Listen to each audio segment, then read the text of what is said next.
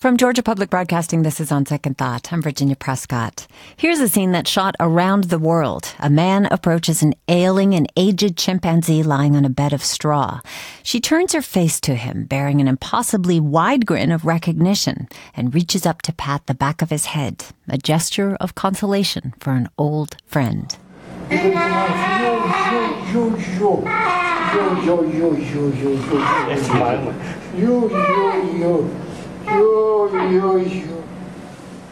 We're listening to a video of that tender encounter between Dr. Jan van Hooff, a Dutch biologist, and Mama, a 59 year old chimp at the Burgers Zoo.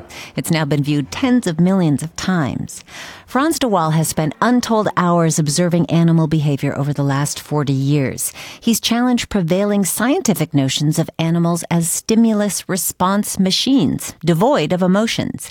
His new book details findings on jealousy and reconciliation, pride and a sense of justice in primates, hope in pigs, and rats who laugh.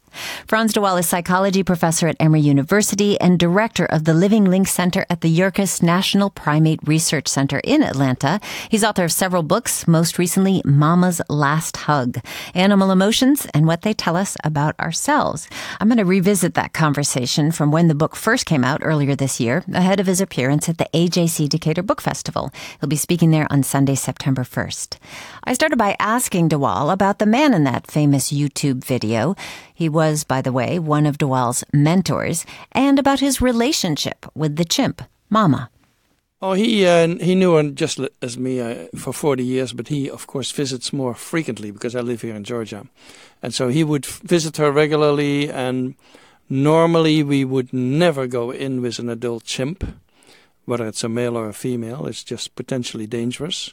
But he decided since she was dying and since he had known her so well and so closely, he was going to try this. And and it's sort of interesting because uh, you can see in the video that she is tapping him on the neck and the shoulder, calming him down basically. So so she's she must have noticed that he was nervous, I think, and and typically her she she tried to calm him down instead of the other way around. Now, millions, tens of millions of people have seen that video, but you write that you actually have mixed feelings about filming these kind of encounters. Yeah, I have mixed feelings about filming um, the greetings that I get because so if I visit the zoo, um, even if I'm an, under, among a hundred visitors, the chimps come up to me and Mama will come up to me and, and greet me from a distance. And this has been filmed many times, and I have mixed feelings because what is so special? The fact that she recognizes me. Your, your dog recognizes you, and um, I, I, don't know what is so special about it. And so it um, takes away a little bit from an encounter that I could have with her if, if there's 10 people around with cameras. Yeah. Well, Mom is part of this colony at Burgers Zoo that you've observed for tens of thousands of hours, I think you said. What was her role among the chimps there? She was a very central figure. Uh, uh, she was not physically dominant over the males. In chimpanzees, the males are always dominant. But I always make a distinction between power and dominance. And, and in terms of power, in terms of the influence on the group that she had, uh, that was enormous. And, and so I, I always consider Mama and the oldest male, th- those two, and the oldest male was also not alpha male. I, I, consider those two the most powerful individuals with the most connections. And she was really a medi- mediator. So she would um, she would step in if there was a big fight to bring the parties together afterwards, because chimps tend to reconcile, but sometimes they forget about it. And so she would bring the parties together, or she would extract an individual from a, a, a difficult situation, or she would just groom the alpha male if he was in a bad mood, so to speak.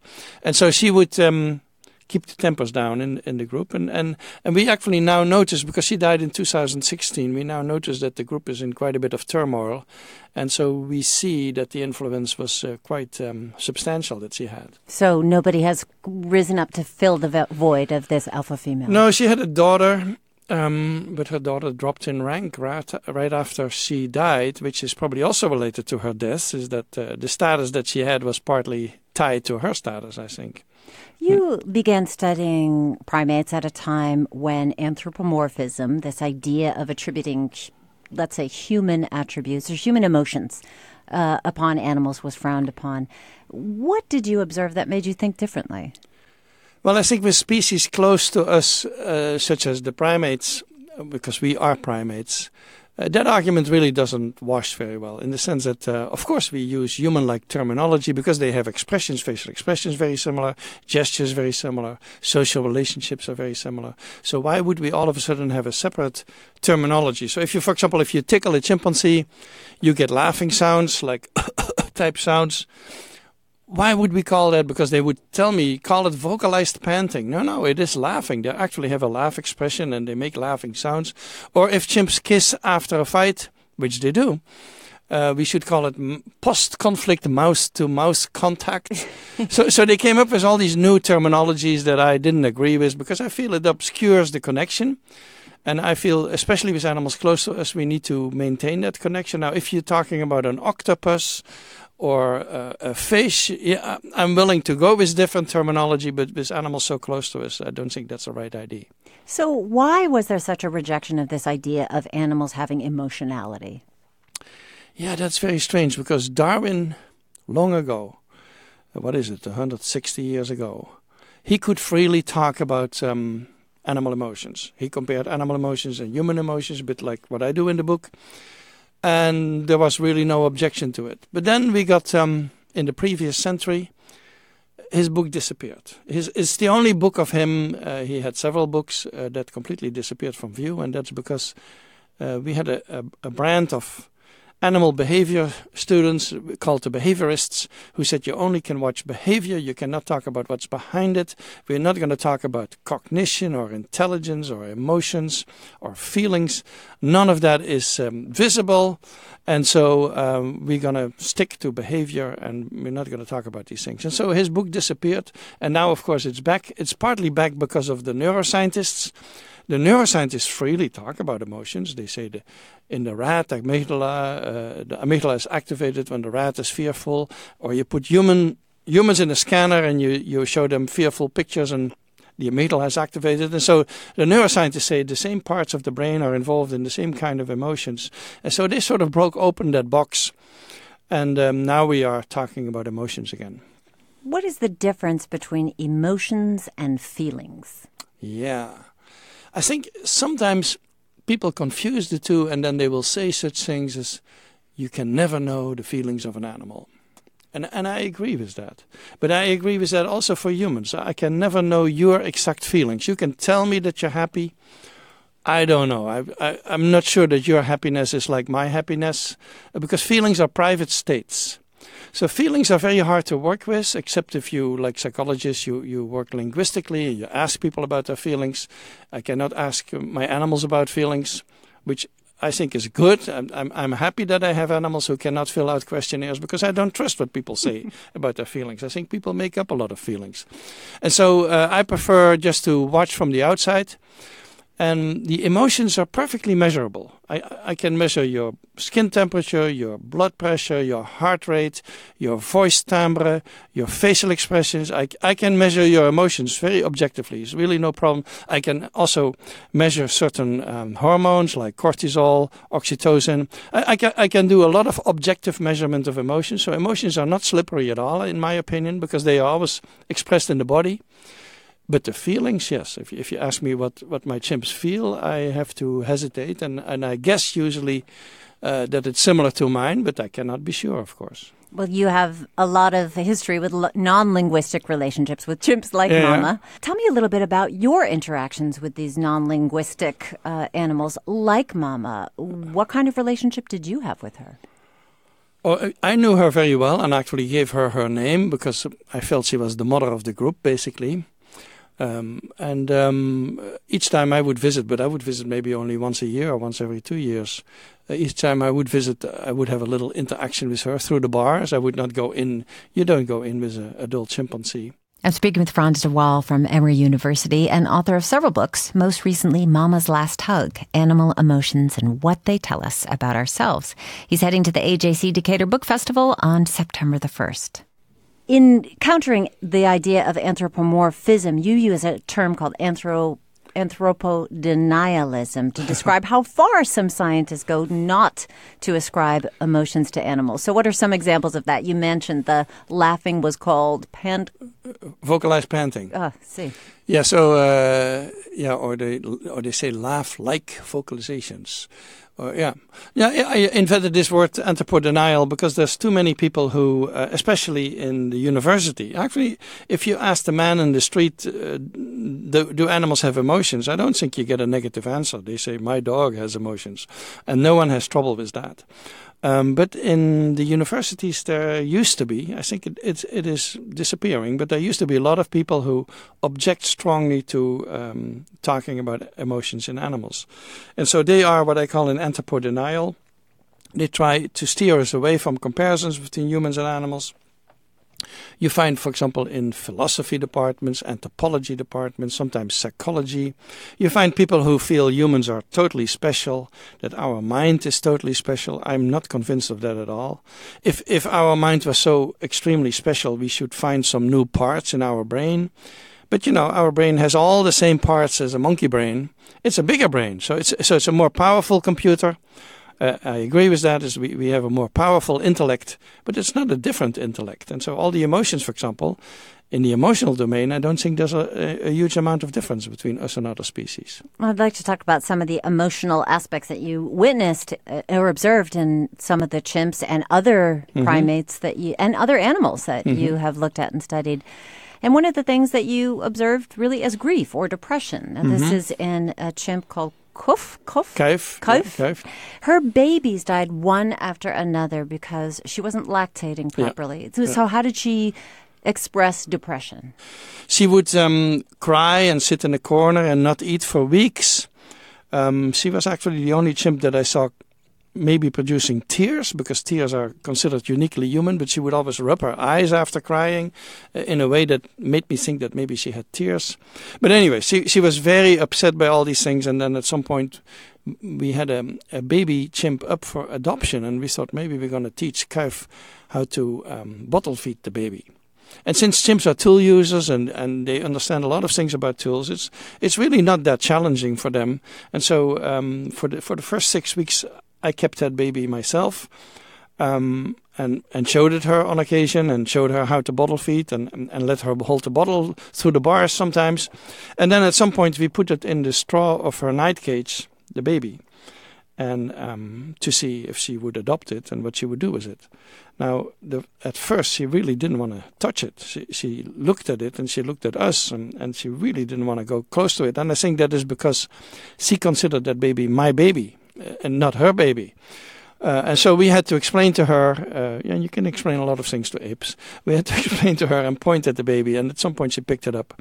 And from that moment on, she did the bottle feeding. So she, um, and later she did also bottle feeding of her own babies, her own, her own offspring. So as a result, she was um, extremely grateful towards me. She, um, she was before that time she was sometimes a bit obnoxious to me, but after that time I was basically a family member. Uh, uh, she was always so happy to see me, and I think that's because this changed her life, and and she raised these kids uh, marvelously. She was really a good mother. You're listening to my earlier conversation with Frans de Waal, psychology professor at Emory University and director of the Living Link Center at the Yerkes National Primate Research Center in Atlanta, where his office window overlooks a colony of chimps. He's also author of several books, most recently, Mama's Last Hug. He'll be at the AJC Decatur Book Festival to talk about that on Sunday, September the 1st. And stay with us. We're going to be back with more on the emotional and political lives of animals after a short break. I'm Virginia Prescott. Stay with us for more of On Second Thought.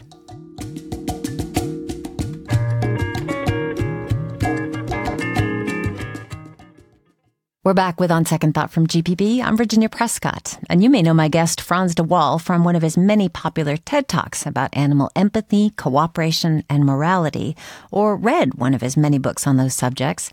He is psychology professor at Emory University and director of the Living Link Center at the Yerkes National Primate Research Center in Atlanta. His newest book, Mama's Last Hug, is about the emotional capacity of animals and how they function and what they reveal about us. He's going to be talking about the book at the AJC Decatur Book Festival on September the 1st. But I spoke with him shortly after Mama's Last Hug first came out. We're going to rejoin that conversation now with de Waal explaining how the other chimps reacted when Mama died at the Burger Zoo. Oh, that's interesting. Is that um, there's of course always grieving for individuals who are attached, in the sense that they eat less or they don't eat at all, and they become silent and quiet. That, that has been described for many animals who have attachments, like uh, also for dolphins and whales and uh, bears and so on. But um, in in her case, we, we also did something at the zoo that normally we never do. We we let all the other chimps visit her after she had died, her body, and um, they did something that has also been observed in the wild. Is that there's a certain testing going on to see if she's really dead. Uh, which which looks if the males do it, because the males are very rough. Um, that looks really bad. They jump on top of of the body and stuff. And the have, in the wild, has also been observed. Uh, which is, uh, of course, a very drastic way of testing. But what the females do um, in this case, what they did is that they would walk up to her and, and lift her arm and see it drop down. And so they were testing out her body. It's, uh, of course, in hospitals, we at Emory Hospital, if you die, um, they're also going to test you out to see if you're really dead. So um, it's it's not such a strange thing to do, but they do that. You also write about some bonobos who found a dead snake or somebody killed a snake, and their uh-huh. response uh-huh. is different. So there's a sense of what finality recognition of death? Yeah, I think um, some animals they understand death in others. I'm not sure that they know about their own mortality. I'm not convinced of that. Is that a, a chimp who has even a chimp who has seen several chimps die, that they realize this is going to happen to themselves one day. I, I don't have evidence for that, but they certainly has a very, a very strong reaction to the death of somebody else. And the snake case was in the bonobos. These they had found a very um, in the wild. They had found a very dangerous snake and um, they were very scared of it and they were poking it with sticks. They would not touch it with their hands until um, a high ranking female grabbed the snake by the tail and swung it against the ground and killed it. From that moment on, all of a sudden, everyone was interested in the snake, and the kids started draping it around their necks and walking around with it uh, clearly um, they had decided that this was the snake was in a different state than before. So, so I do think they, they understand something about death and how irreversible death is. Uh, and this is also, I think, in your pets, in your cats and your dogs, you can probably observe these things. So, so the death of others they understand and they are affected by it. But uh, I'm always wondering if they understand anything about their own death. How about animal, other animals expressing grief? Mm-hmm. you know, we hear of the the dog who lays atop the grave of mm-hmm. its the person who was its human sure. companion. Do you use the word owner? Owner, you can do owner or master, or whatever mistress or whatever you want to call it. Just wondering, yeah. but but also elephants. You know, yeah, elephants they pass bones around. They visit the bones of elephants that they probably have known uh, after their death, and they pick up the bones with their trunks and pass them around and sniff them. And we don't know what's going on, but it is a, a ritual that they go through, and so they, they probably also have long memories of their friends. If we're thinking about feelings as something that is internalized, mm-hmm and then instinct is something that one acts on. So, how are these emotions, grief in an elephant or uh, hope in a pig, how are they adaptive? How do they serve the species? Well, for grief, it's maybe more harder to say. There are certain emotions are absolutely adaptive, like like fear and disgust. So you need to be disgusted by things that potentially can give you parasites or that can poison you. So the smell of a rotting animal. yeah, so you need to be disgusted by these things because that's not good to eat from it. Except if you're maybe a dung beetle or something like that. There are certain things that you should not be eating. And uh, so that's disgust and fear. Of course, for predators, you need to have fear. So, so there are certain emotions or aggression. If you're territorial, you need to be aggressive to individuals who enter your territory. So there are certain emotions that absolutely you need to have. There's others uh, yeah, I'm not sure. Like like grief, uh, I don't know what grief, what good it does for the individual, except that it, it is sort of lingering attachment. You were attached to an individual, the individual has died, and the attachment cannot disappear right away. It, it stays there for a while, and that's what produces the grief.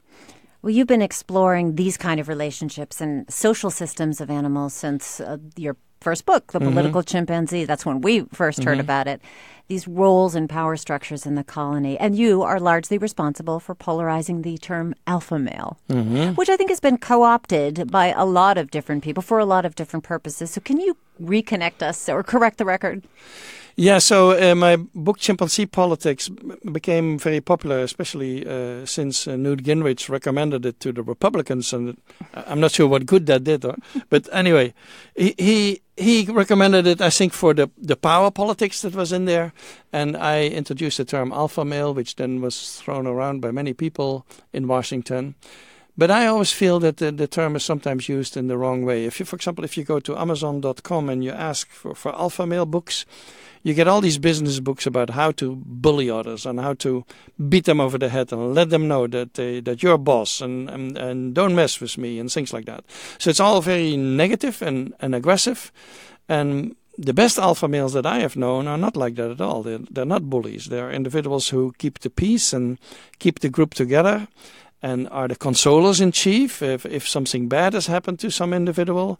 So they they have a much more constructive role than bullying. They they need on occasion to be aggressive for sure because uh, otherwise they lose their position. So so it's not like they are uh, completely peaceful individuals.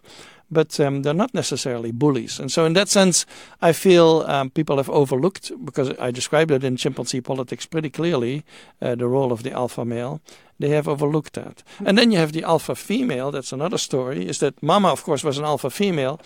She was also not always kind, I must say. She would um, also beat up females on occasion. Um, but um, she was clearly a mediator, and, and her function was to a large degree keeping the group together and keeping everyone sort of in peaceful relationships. And in keeping with your political metaphor, you call her, I think, the party whip you want for your favorite. Yeah, because she would uh, she would have a preference among the males of who would be alpha male, and so if the males were in power struggles, she would pick one, and um, if then certain females had a different idea, if other females sided with another male, she would uh, let them know. She would really beat them up and ma- make sure that they knew that this was not. Um, not her choice. And she also had a really mm. acute sense of power for humans. I think you wrote something about was it the zoo director yeah, the Burger yeah. Zoo? How did she? You... She kept track of all the relationships also outside the colony, uh, also the human relationships, and and the zoo director was a very tall man and he would um, occasionally, maybe once every couple of weeks, he would stop by to see how things were going. And of course, everyone was very jumpy and nervous about his visit because um, if he was not happy, he would let you know that he was not happy. And so I think Mama picked up on that and that she saw that this man, oh yeah, everyone is nervous around him, so I better uh, be friends with him. And so she, I think she picked up on these things. Mm-hmm. Is the alpha male? I just want to go back to that for a minute. Or the, is that always the strongest male in the clan? No, the alpha male can be the smallest male. That's the interesting thing. Is that people always think it needs to be a big, strong fellow. I think it helps. It helps for an alpha male to be big, but if a, a, small male has the right friends, if he has the support of females like Mama, and he has the support of one or two other males who help him get his position, uh, the smallest male can be alpha male. Uh, the, the, the problem if if he is smaller is that he needs to keep his friends happy. So he when he's then in the alpha position, he needs to let them mate with females or share food with them or groom them a lot, or he he needs to keep his friends happy because of course if they're not so happy anymore if they think he's um, he's act, acting too uh, too independently, then um, he may lose his position. How do they campaign for the position? Uh, actually, the, one of the most interesting things I always always feel is that they campaign also like human politicians, is that they tickle the babies of the females.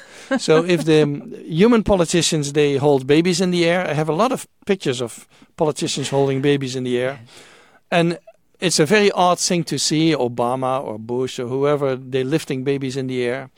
Um, because that's not something that babies necessarily like. So they do, but I think they do that because it's a display. It's to show to the whole group, or in this case to the whole auditorium there. Um, I am a man, but I can still handle babies, and they don't drop, and um, you can trust me with babies, something like that. And so it's a very um, notable display. And the chimpanzee males also, when they're campaigning for the higher ranking positions, uh, apart from all the other things that they do, like intimidating each other and throwing rocks at each other and stuff like that, they also approach the females who have young babies and they tickle these babies and they, they act very playfully. Normally, they're, they're not particularly interested in babies, in my opinion. They don't care much for them. But in at this time, and I think it's a way of, of winning these females over, is because if the female thinks he's nice with my baby, that's a positive thing. Do male chimps in general have much relationship with even their own offspring? No, the strange thing is that we humans that that's where we really deviate from bonobos and chimps is that we have these family structures where male, female, offspring, you know. Um, in chimpanzees and bonobos, it's the female who does everything. The male's barely involved. That, and that also means that females cannot have a whole lot of offspring because uh, they cannot travel through the trees with two babies clinging to them. That's an impossibility. And so they have long intervals between the, the children. My guest, primatologist, Emory professor, TED Talker Frans de Waal will be at the AJC Decatur Book Festival on Sunday, September 1st. He has been challenging prevailing concepts of animal behavior for decades, and we're talking about his book from this year, Mama's Last Hug Animal Emotions and What They Tell Us About Ourselves. To get back to the emotional capacity or expressions, there are some behaviors among those in the social system that are sort of concealed from the rest. The chimps try to con- show, not show their facial expression. Oh yeah, they can they can be dis- deceptive. They can, um, for example, males when they. Uh, when they confront each other and one of the males is nervous about it, they will show a grin because chimps they usually show their teeth when they're nervous and um, that is not a good s- signal, of course, if, because the other male will pick up on that and say, "Oh, he's getting nervous," and um, so they try to hide that. They they may hide it behind a hand, they may put their lips together, or more commonly, they just turn around and walk away so that you don't see that expression. Um, but they hide these um, expressions of nervousness. So you wouldn't call that shame. Is no, I think uh, it's, it's, actually more like deception. I think. Uh-huh. Yeah, sh- shame may occur that they lose a fight and and, and are dejected. That that's closer to sh- shame, I would say. But uh, deception is, is possible, and it means that they are aware of their own facial expressions, just as we are aware. We we very often um, cannot suppress an expression. So you you see, for example, your children do something terrible, but you're laughing, uh, and you you put an, a newspaper over your in front of you so that they don't notice. And things like we do that all the time. That kind of stuff. Mm. Is it different in those expressions different in the wild and in the colonies that you've observed at Burger Zoo or at Yerkes, for example, or there's another place, uh, Safe Haven in Louisiana? Chimp Haven, yeah. Chimp Haven, that's yeah, it. Yeah, yeah. in captivity, um, I think this the basic psychology of the chimp doesn't change. And actually, when I wrote Chimpanzee Politics a year later, I discovered that a Japanese team in the wild had had seen basically the same sort of interactions and coalitions among the males, and so we were discussing all the similarities. So, so, so um, the basic psychology is not really different, but the time budget and what they do um, is is obviously very different. So chimpanzees in the field, of course, they need to find food, and and that takes them an enormous amount of time and an enormous amount of travel. They disperse; they're not hanging together like chimps in captivity do. So, so yes, there's all sorts of differences, and that's why we we need information from both places. We need the more detailed stuff that we can get in captivity. We can also do experiments in captivity that in the field are not done. And you need um, the field data to understand what is it good for? Certain emotions or certain social interactions uh, what are they used for normally in, in a group of chimps? Well one of these uh, experiments is with the capuchin monkeys mm-hmm. and demonstrating that they have a sense of fairness or, or justice. How, what, what was the experiment? Yeah we did that here at uh, at Yerkes we I had a, a capuchin colony for a long time. And we noticed that each time we did tests with them, because we did touchscreen tasks and things like that, they would um, pay close attention to what somebody else was getting. So you would think that normally they should only care about what am I getting for what I have done, but they were always watching what the neighbors were getting, and um, that's why Sarah Brosnan, who is here at Georgia State University, and myself, we we uh, we set up an experiment to see uh, how capuchins react to inequities. So if you if you feed both capuchins side by side pieces of cucumber for the same amount of work, they're perfectly happy and they, they can eat cucumber many times in a row.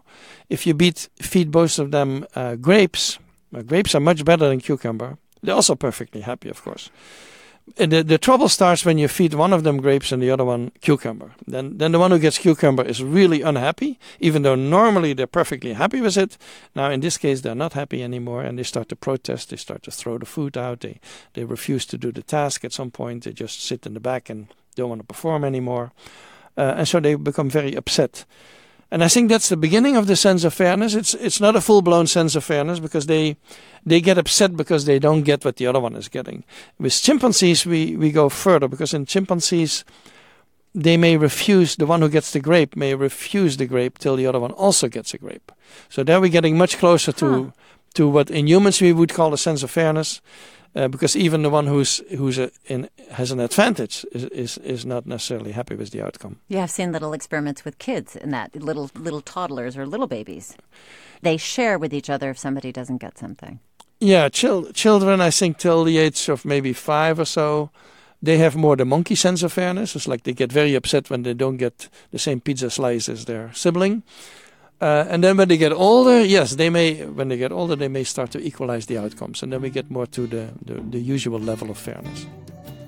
We're going to take a short break and be back with Frans de Waal from Emory University and director of the Living Link Center at the Yerkes National Primate Research Center in Atlanta. He's one of the authors featured at the AJC Decatur Book Festival. Stay with us for more of On Second Thought. We're going to talk about the range of emotions and observations of animal behavior in a number of different species when On Second Thought continues.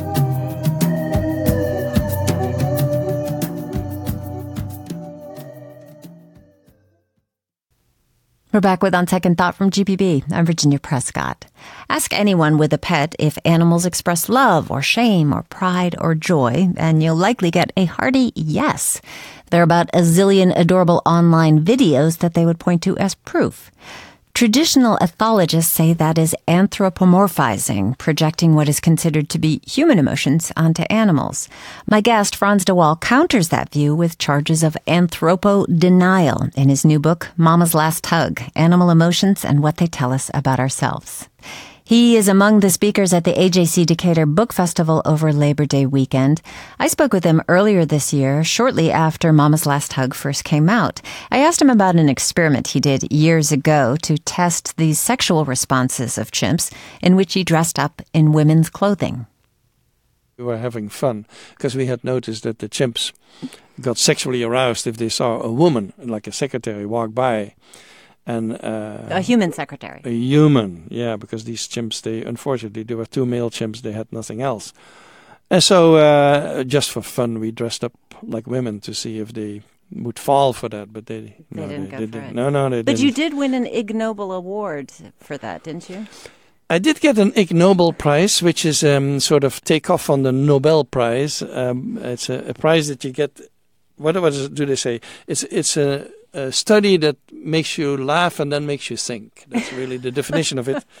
And so I got that because we demonstrated that chimpanzees can recognize each other's behinds. And so we we did these touch screen tasks with chimps. And if you would show them uh, the behind of a, of a, let's say, a male chimp, and then you would show them two male faces, one of whom belongs to that behind and the other one doesn't, they pick the right face. And so they, they connect the behinds that they see with the faces that they see. And they can only do that for the chimps that they know. If you sh- if you give them pictures of tr- strangers, they cannot do it anymore. Huh. So I think in, in humans also we should maybe do that one day. Uh, no one has ever done that. I think humans probably this can do that. This could be your second. Yeah, yeah, yeah. Nobel I, I think humans can probably do that. but the behinds of chimps play a very important function. The if a if a female chimp is fertile, yeah, she she has a big balloon, a big pink, balloon, pink, pink balloon, balloon on the back of yeah. her. Yeah. And and then there's another there's a role in reconciliation when mm. two male chimps, right? Isn't it? That if uh-huh. they get in fights, they they groom each other's butts. Yeah, yeah, yeah, yeah. You, you like that kind of details? I really do. I'm I'm about 12 years old. If you really get to it, but but I think it is actually the whole role of grooming is fascinating to uh-huh, me. Uh-huh. And how does that serve? It's a it's a bonding function. There are all kinds of favorites conferred on certain chimps who groom other chimps. Yeah, and.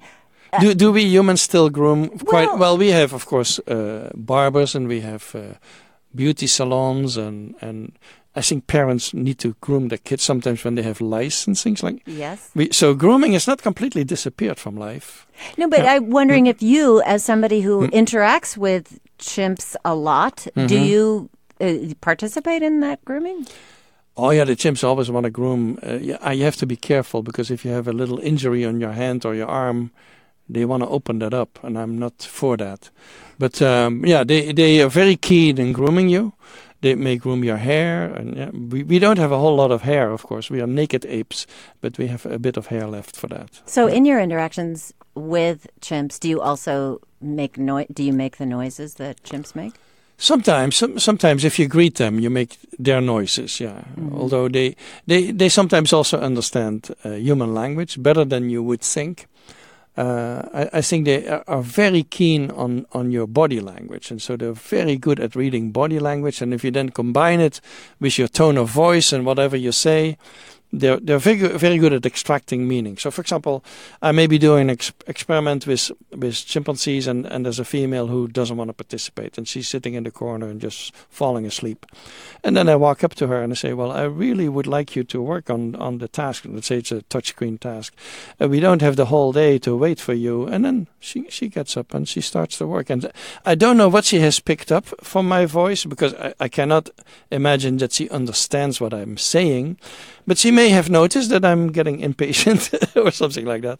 So they pick up your body language very mm-hmm. clearly. Yeah. Mm-hmm. Th- This is another diff- big difference that I thought was interesting. A surprise to me that older females are actually considered more attractive Yeah. sexually, and that is not. Is that true of any other species? No, I'm not sure that that is, that is a general rule. In our species, I think the reason men find younger women attractive has partly also to do with the fact that we are a pair bonding species. And so, let's say you, you're a man who wants to marry, it's better to marry a young woman than an older woman if you want to have offspring with her. So, so I think in our species it makes sense, given the family systems, that men fall more for younger women, but chimpanzees exactly the opposite. In, in chimpanzees, you can have, let's say, a 16 year old female who is swollen, and you would think all the males are flocking to her. No, no. If there's a 35 year old female who's swollen, they will not even look at the 16 year old. They don't care one bit about it because they're completely focused on the older female. So the chimps are really the opposite. And uh, that's with chimps. Is it the same with, for example, uh, bonobos, other other? I think mon- bonobos are similar to that. Yeah. Uh-huh. yeah. And bonobos, of course. This is the other thing that you've given us is um, besides the alpha male, Uh-huh. the idea of bonobos as what the the the primates that make love, not Yeah, war. yeah, yeah, so a, a sort of hypersexual, but I think more interestingly. Is that it is the women, it is the female that are the matriarchs. Yeah, yeah, yeah. So, So, so yeah, in, in mama is the alpha female of a chimpanzee group, but it means that she's alpha over the females. In a bonobo group, the alpha female is most of the time alpha over everybody, including the males. And that is because bonobo females have a very high level of solidarity. They are collectively dominant over the males. They're not individually dominant, they're smaller than males, and so in, individually if you have, for example, a zoo with one male and one female bonobo, uh, the male is always dominant.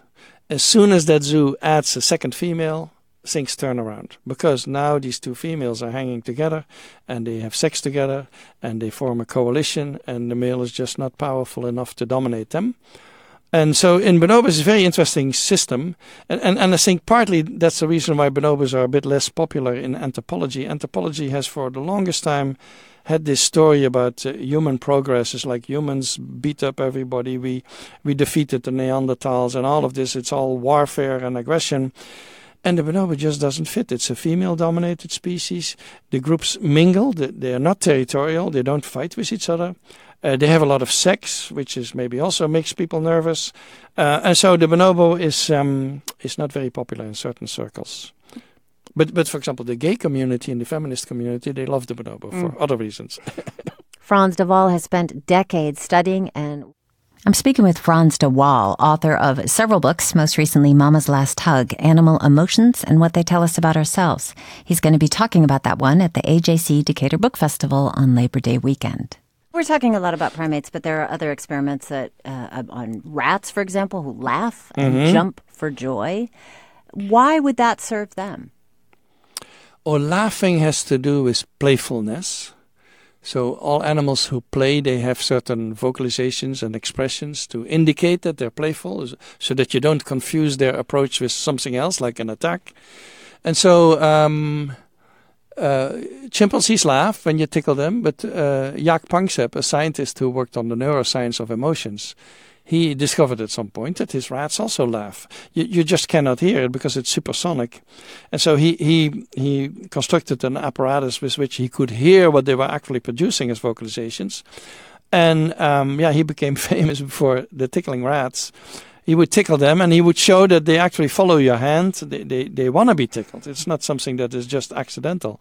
They, they want to uh, they want to be tickled by the human hand. And of course, when they play together, when two rats play together, uh, they have the same co- sort of vocalizations. So there's also just want to get to some of these other kind of emotional lives. Pride in crabs, coyotes. so how is pride expressed in these species? Pride. Um, it's usually a sign of victory. So, so we show pride uh, when we're an athlete uh, who has won a race, for example. Then you have all these pride displays. We, we spread our arms and we, we smile and we, we look big. And, and the losers look small, of course. They, they're, they're more like a shame type response. And so the, um, there is, for example, a, a very famous study of um, the triumph display of the geese.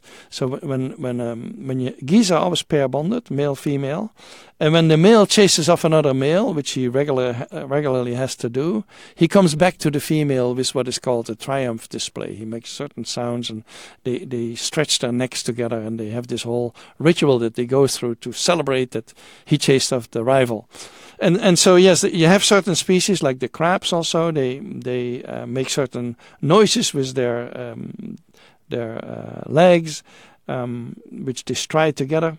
So, so there are certain species that have triumph displays, which is gets us very close to the to sort of pride emotion.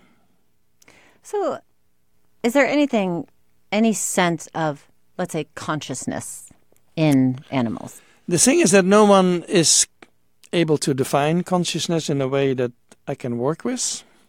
So, so there's a lot of books and uh, articles about consciousness that I don't know how to translate into a testing of animals.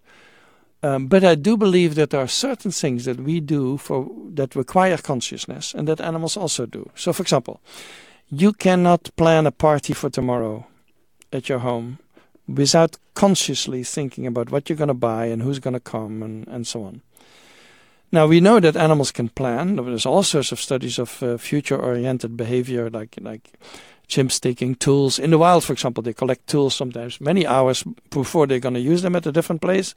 So there's lots of evidence and also experimental evidence for planning in other species. And so why would we assume that we cannot plan without consciousness? But they can. That, that would be a very strange assumption. Or, for example, you mentioned, do we know what we know? That is called metacognition. Mm-hmm. Do, do I have knowledge of my own knowledge?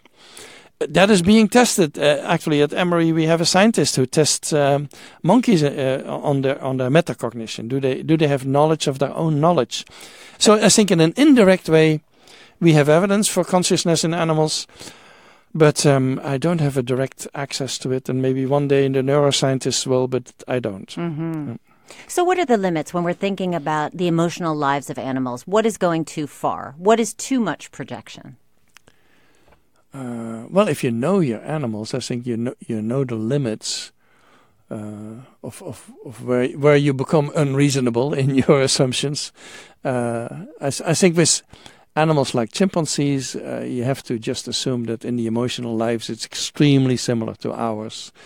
If you go more distant, if you work on lizards or uh, other other species, yeah, um, there's a, there's probably a lot of projection going on that you have to be careful with. There's a concept you describe as future orientation. You know, there's a kind mm-hmm. of timeline of understanding, moving from past to present how do we consider that in when we're looking at emotional lives of animals? Yeah, I call that timeline emotions. There are emotions that relate to the past, such as forgiveness or gratitude, they, they, they relate to past events. And, and I've studied all my life reconciliation behavior in all sorts of primates. They reconcile after fights. And so forgiveness is not necessarily uh, off limits for them. And then you have emotions related to the future. We would say probably hope and optimism. Um, yeah, and I think uh, actually there's experiments now on, on, on optimism. They do experiments where, for example, you, you present animals with um, a certain stimulus that announces food, let's say, and uh, so they, they want to go for that stimulus, and then you present another one which is negative where you, you get nothing. And then at some point they present a stimulus in between the two, exactly in between. So let's say it's a sound and it's a sound exactly between the two. Then they see if the animals think it is it announces food or not, and if the, if they think it announces food, it is they're optimistic. If they think not, it is pessimistic and and animals who are treated well so so for example your dog at home is maybe treated well will be an optimist.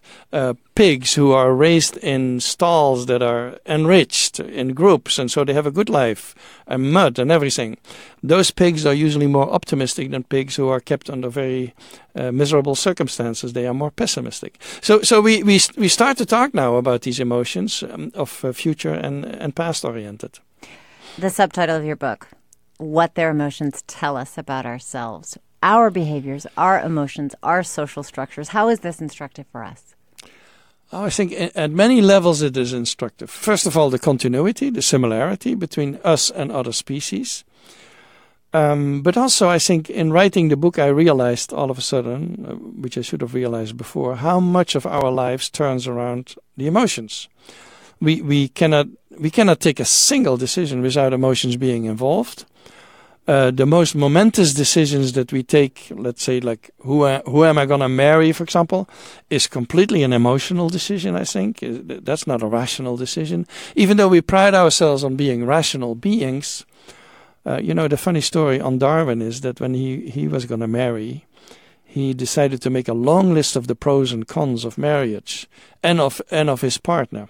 He forgot to put he forgot to put uh, am I attracted or am I in love? he put, forgot to to put the most important ones in there, but he had a long list of the pros and cons of marriage, and he but he he wanted to live in the illusion. I think that he was taking a rational decision, and I think men more than women actually men have that illusion that they are rational beings, and I'm not convinced at all. If you look at men um, during sports games, for example, uh, there's not a whole lot of rationality going on there. I think so. So men are very emotional beings too, and and their decisions are very much affected by it. So, what do you think? People who don't completely disregard the idea that there can be emotionality in animals, what do they miss?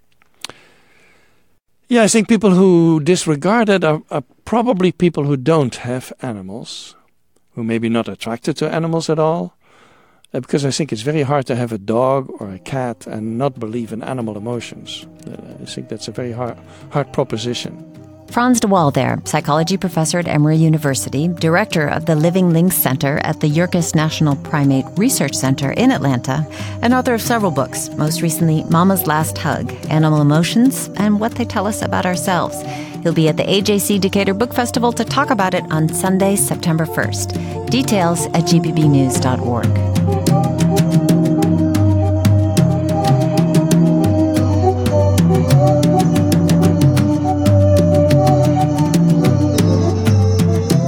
On Second Thought is produced by Amelia Brock, LaRaven Taylor, Priya Mahadevan, and Jake Troyer. Our engineer is Jesse Neiswanger. Our interns are Allison Krausman and Jessica Lowell. We get help from Don Smith, and Amy Kiley is senior producer. I'm Virginia Prescott. Thanks so much for spending some time with On Second Thought.